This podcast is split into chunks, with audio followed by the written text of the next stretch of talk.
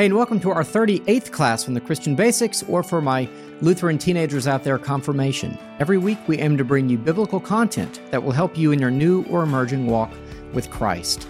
I'm joined by Ted Wright of Epic Archaeology again this week as we look at the parables of Jesus. Uh, I'm Evan McClanahan. I'm the pastor down at First Lutheran in Houston, Texas.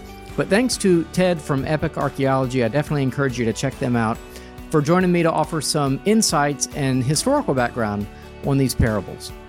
Let's roll.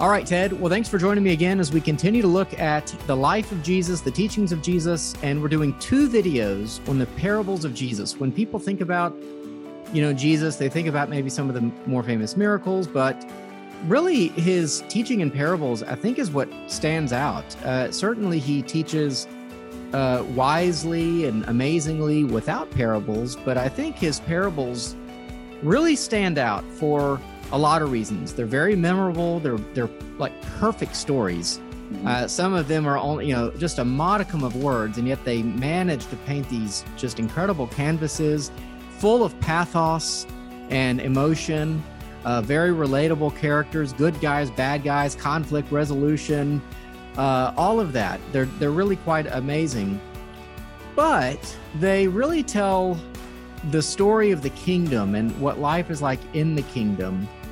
And so I wanted to start, you know, really with why Jesus told parables because I think sometimes think, oh, he told these little cute little stories, um, and it actually is. There's more to these than that. Yeah. And so I one of the one of the parables that we're going to look at is the parable of the soils, sometimes called the parable of the sower, but anyway, whatever you want to call it. And in the middle of that, and, and I'm in Mark uh, 4, in the middle of that, his disciples are very confused. So for all the people that think these parables are easy to understand, his own disciples were like, "What in the world are you talking about?" Right? and so I'll just read a little bit of this and get your get your thoughts on it. So this is Mark 4:10. And when he was alone, those around him with the twelve asked him about the parables. And he said to them, To you has been given the secret of the kingdom of God, but for those outside, everything is in parables, so that they may not see, but not, I'm sorry, they may indeed see, but not perceive. He's quoting Old Testament here, by the way, mm-hmm. and may indeed hear, but not understand, lest they should turn and be forgiven. I mean, it's almost like he doesn't want them to understand the parables. They're not meant to be understood, they're not meant to be easy to understand. Mm-hmm. So let's just talk about that for a minute. Why did Jesus teach in parables and why does he want to make it hard for people to come into the kingdom? At least that's what it seems like. That's what it seems like. Yeah. It certainly seems that way, Evan. Um, and you're right. He is quoting directly from a very interesting passage, actually, um, that is in the book of Isaiah. It's the call of Isaiah. It's Isaiah 6, what many people uh, are familiar with when God called the prophet Isaiah. And, and interestingly enough, the book of Isaiah doesn't begin with this, it doesn't begin with the, his mm-hmm. prophetic call. It begins with. Um, it begins with Isaiah the prophet crying out to the leaders of Judah, in fact, calling them rulers of Sodom and Gomorrah, and basically saying, "You're bringing all these sacrifices. You're you're bringing sacrifice into the temple, and you're giving incense. You're giving prayers. You're giving all these offerings." And and and Isaiah one, God says to the prophet Isaiah, "Stop bringing these sacrifices. I don't want them. You're I don't. That's not what I want. What I want is your heart." So that's relevant because Jesus is also talking to the Jewish people who thought that they were made righteous by doing the works of the law. Mm. And so then in Isaiah 6, in verse 1, it says, In the year that King Uzziah died, Isaiah says, I saw the Lord sitting on his throne, high and exalted, and the train of his robe filled the temple. And then uh, Isaiah has this incredible vision of God, this enthroned, awesome being of light and power and fire and all this majesty. And and then he says, uh, you know, who's going to go for us? Who's going to go? I want I want somebody to go and send out this message. And Isaiah raises his hand and says, I will go. Then God says to him this very interesting thing, which is what Jesus is quoting here in Mark 4. He says this in verse 9 of Isaiah 40, or excuse me, Isaiah 6. He says, uh, Isaiah says, Then I said, Here am I, send me. And he said, Go and tell this people, this is your message. He says to Isaiah, Keep on hearing, but do not understand. Mm. Keep on seeing, but do not perceive.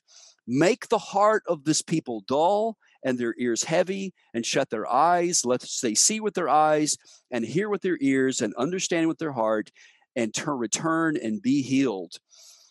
And then he says in verse 11, then I, then I said, How long, Lord? And he answered, Until the cities are laid waste and without inhabitant. So, wow, that's mm. like, what? That's a whole yeah. other thing. But it is related directly to what Jesus says here in, in Mark 4, the purpose of parables. It's not necessarily to hide because when you read in other passages, God loves all people and he especially loves his own people that he calls, that he makes a covenant with, and he marries essentially. He calls them his bride. So it's not that God doesn't love them. It's it's uh, it's really more speaking about the uh, the office of the preacher, the office mm-hmm. of the mm-hmm. prophet, and what the uh, and what it's actually going to happen when you preach the truth. And when you speak the truth, those who don't believe it are never going to get it, believe it. And so you, they're not going to get it because they don't have this spiritual. In other words, they can understand the words and the grammar and all that, mm-hmm. but they're not going to understand that uh, of what God really wants. And so I think that you see the parallels in the Old Testament and the New Testament. The Pharisees and the Sadducees are doing exactly what the Jews the Old Testament did, and they're mm. not. And really, it, it's a simple thing. I think we try to overcomplicate it, but the parables are really they're uh, at, at a ground level. They're really just they're stories, and they're very simple, very earthy stories to illustrate a very powerful theological truth. But I think they're also to engender faith. They are to build faith the, the faith of those who actually have it. And then for those who don't have it, as you continue to preach the truth, it's going to continue. They're not going to, they see, they're looking with their eyes and not with the mm-hmm. eyes of their heart. Yeah. So the so, irony, yeah, the irony is, is that uh, they have eyes, but they can't see, and they have ears, but they can't hear. Yeah. Yeah. If we wanted to make the argument that Jesus saw himself eh, in, in part as a prophet, this would be a great place to start, right? Because he's quoting yes. from Isaiah and he's saying, I'm teaching in a way, um, and also to connect it to what we we did just did the video about John the Baptist, right? That's the right. last prophet, you you might say of the Old Testament or the bridge between Old and New Testaments, um, you know, whose call was to repent. And yes. so these parables seem to be it, it I haven't I haven't seen it's it's like some of these new movies where like some of it's filmed in black and white, but then like when you understand what's really going on, like then it's filmed in color or something yes, like that. Even yes. the Wizard of Oz, you know, is is like that, right? Where it's like, well, you're in darkness here, but like once you flip the switch, you know, like once you repent, once you understand the the presuppositions and the preconditions, if you will, of the kingdom of God, oh, now the now the parable makes perfect sense. Exactly. So I think I think that's yeah, it seems to be like if they're going to go their own way and if they're not going to repent and they're not going to change, then they'll just be left behind. You know, if they're not going to assess what's being said by the prophet, by Isaiah, or in this case by Jesus, then then they'll be left behind. This is the language of the kingdom. And That's so right. as we look at these parables, and we just chose a kind of a number of them, we're not going to look at all of them, of course, but I think that's kind of the theme that we would want to look at is in what way do these parables talk about the kingdom of God. I mean, and Jesus clearly says the kingdom of God is like, and and, and let's start with a simple one like that. He he says the kingdom of God is like a mustard seed, which is the mm-hmm. smallest of all seeds. Well, they're actually smaller seeds, but who cares? That's not the point. Um, it was the smallest seed that they that they would have known. It's a very small seed, and he says, yes, but yes, it, it grows into a beautiful bush, and it provides you know shade, and and and the and the birds can nest in it.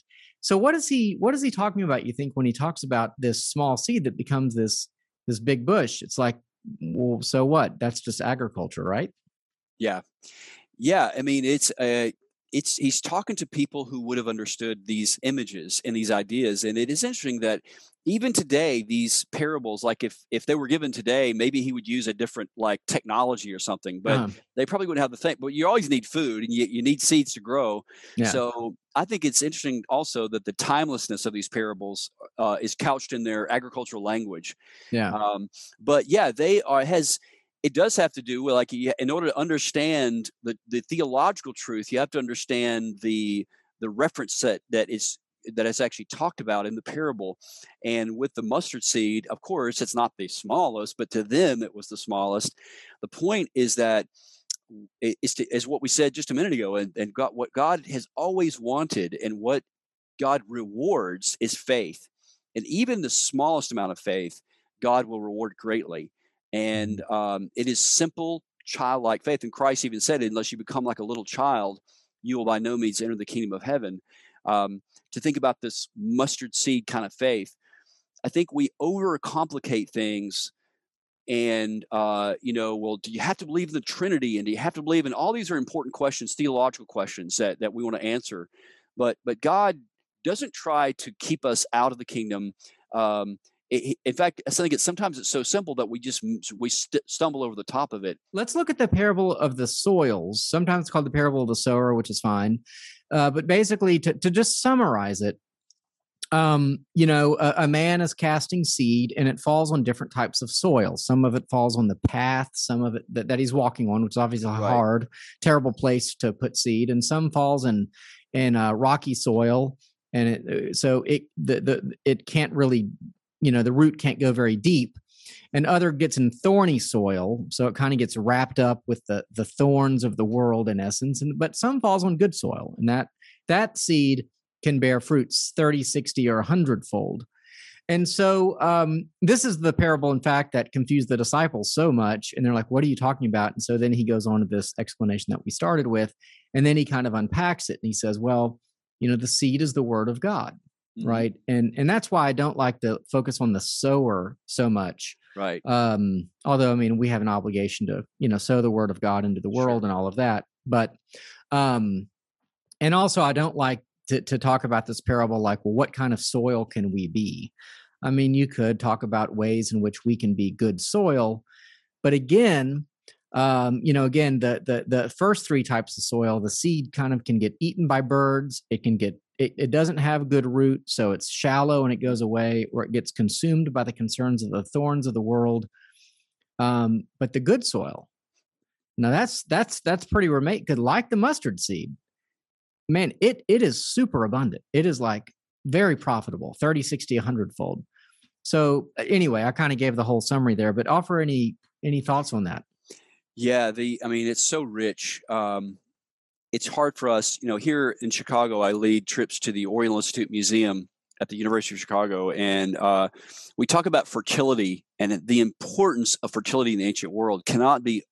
emphasized mm. enough. I mean, mm it's lost on us moderns because you know eh, when we're at the museum and I tell some of my guests we're at this display case and we're looking at these fertility figurines and they have a display case and from the very beginning of human history they're making fertility figurines like from the very beginning of human like mm-hmm. at right after the neolithic they're making fertility figurines and then of course it's formalized with baal worship and asherah and astarte and and all of the gods in the ancient world have some kind of something to do with fertility so um, this is an agricultural society and when you know when we want something to eat we'll go to the grocery store and our our grocery stores are amazing. You guys have heb there in, in texas that's right. and you just go and you just i mean you just walk into the produce section and it's just apples and oranges and all this beautiful produce like lettuce and just anything you want you can get.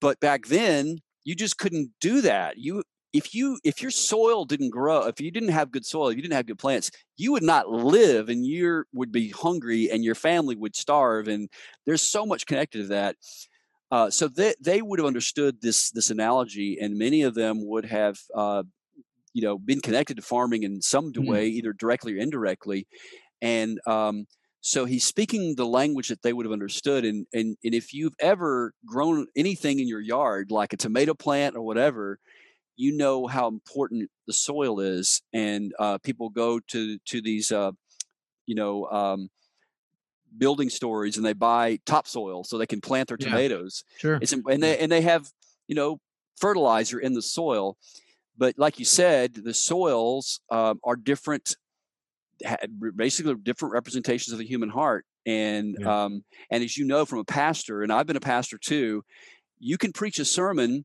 that you think was uh, you thought maybe from your perspective you thought well i think that was a pretty good sermon i thought you know and then some people will have no effect. It seems like it has no effect. And then sometimes yeah. you preach and it's like, wow, like what's going on? But there's this mysterious uh, dynamic that goes on with when God's word goes out. And that's something that we can't control, but it's up to something that yeah. individual. And so he's, I think this parable is, I think the point of it is that when the truth goes out, it's going to fall on different soils of the heart and it's going to be received in different different ways and that certainly the, was the case in i mean it's true of anything. I think this uh, this sort of uh, as i'm just thinking off top of my head here head here about this i think about the apostle paul when he was at, in acts chapter 17 when he was at mars hill in athens. Mm. he began to preach the gospel. He's preaching the word in the synagogue starting out in the synagogues.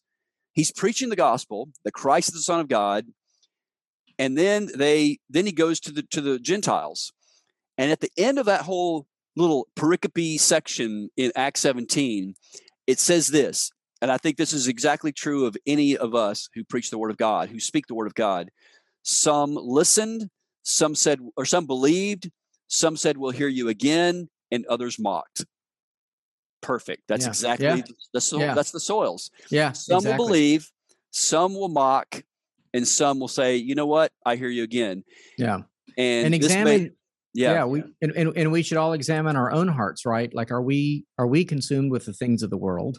Yeah. So that the word is being taken away. Is is the word of God just a part of our life, or is it really definitional to our lives? Right. You know, and if it's mm-hmm. definitional, I think we've all known those dear, dear souls for whom the word of God was definitional, and man, their lives were just abundantly fruitful. They were, yes, they were, they were the salt of the earth that were a joy to be around and loved their neighbor and served their community. And, um, and then, and maybe that 30, 60, 100, like you said, it's like generational. It's like mm-hmm. having children and then their children and then their children. So let's look at one more quickly, and this sure. will complete a kind of agricultural uh, trio okay. here, trilogy. Okay which is Jesus talks about the wheat and the tare. So there's a guy who's a farmer, and someone else goes into his his field and he sows wheat or, or I'm sorry, tares or weeds.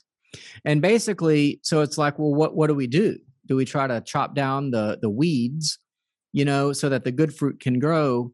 And Jesus' response is, no, what we're going to do is we're going to let them both grow at the same time together. Mm-hmm. We'll sort it out later. Yeah. And uh, again, that's an odd thing that must have confused people. But if you understand it from the perspective of the kingdom of God, seems to pretty clearly be a parable about the judgment of God. Mm-hmm. And, um, you know, one of the things people I think have difficulty with is the fact that Christians live in this sinful world and bad people get away with stuff and there's all this evil in the world. And Jesus, if you love us, why don't you fix this? Am I wrong in saying this is kind of a parable that would speak to that? No, I don't think you're wrong at all. Um, it's certainly difficult. Um, we have to admit why do things happen the way they do, and why it is a mystery. There's a, in fact, Paul talks about the mystery of lawlessness. Why is there? And even even in Christ Church, um, bad things happen, and wolves are in the midst of the flock. There are yeah. people who are who question the word of God and they question faith and and that's and it's all mingled together. And um, I think the parable of the wheat and tares shows us that there is coming a day, not just within the God's covenant community, but in the world itself. The kingdom of God and the kingdom of man are growing up side by side together. But one day, uh, there's going to be a great harvest, and there's uh, so if you understand the whole harvesting process, the, the, the, the fork, the winnowing fork, basically is going to pull up the good wheat, and what's going to be left is the chaff. And so, um, so in the end, it's it's a parable of the kingdom and the coming of the kingdom, and uh, it is a real kingdom. I believe it's a literal mm-hmm. kingdom myself. I don't think it's mm-hmm. metaphorical. I think it is metaphorical and has a spiritual dimension to it, but I think it's literally going to happen. I think that uh, when Christ comes again, um, those who have honored him and those who have given him glory and honor, they're going to be given a special place in the kingdom. Is I mean, there, there's no reason to allegorize that. Uh, and so this parable is very powerful. It's motivation. Because um, you think about it, uh, and, and I'm, I'm going to get a little bit off, but then I'll come back here, mm-hmm. but it is related. Um, to go back to my uh, archaeology I I lead tours and, and I write about ancient Egypt a lot. And I think about ancient Egypt and its connection to the Old Testament. And uh, one of the things that I have discovered, I and lately I've been reading a lot on the uh, Egyptian Book of the Dead, which is a hmm. very famous funerary text that the Egyptians would um, read and follow uh, in their view of the afterlife. But the Egyptians were, regardless of what you believe, and we don't agree theologically with them, but they had a very robust view of the afterlife. They they they believe that if you live to be, let's say, let's say you live to be 70, 80 years old. That's I mean, that's a long time. You think mm-hmm. about it, but in con- contrast to eternity, that's nothing. And and that basically they're preparing their their whole lives, the Egyptians' lives were preparing for the afterlife because that's really where it's going to start. That's really where real life begins. And so I think Christians can sort of take a cue from the Egyptians to say, you know what? But we have Christ, and there's coming a kingdom that's never going to end. And yeah. right now, there's two kingdoms in this world. There's the kingdom of Satan and God's kingdom, and we're we're living side by side. Uh, but one day they're going to be separated.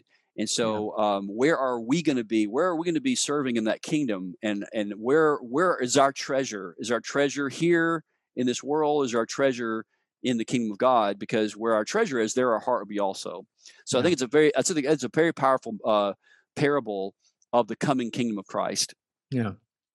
Well, Ted, thanks for joining me. We're going to do this one more time as we look at another couple of parables of Jesus. Thank you for having me.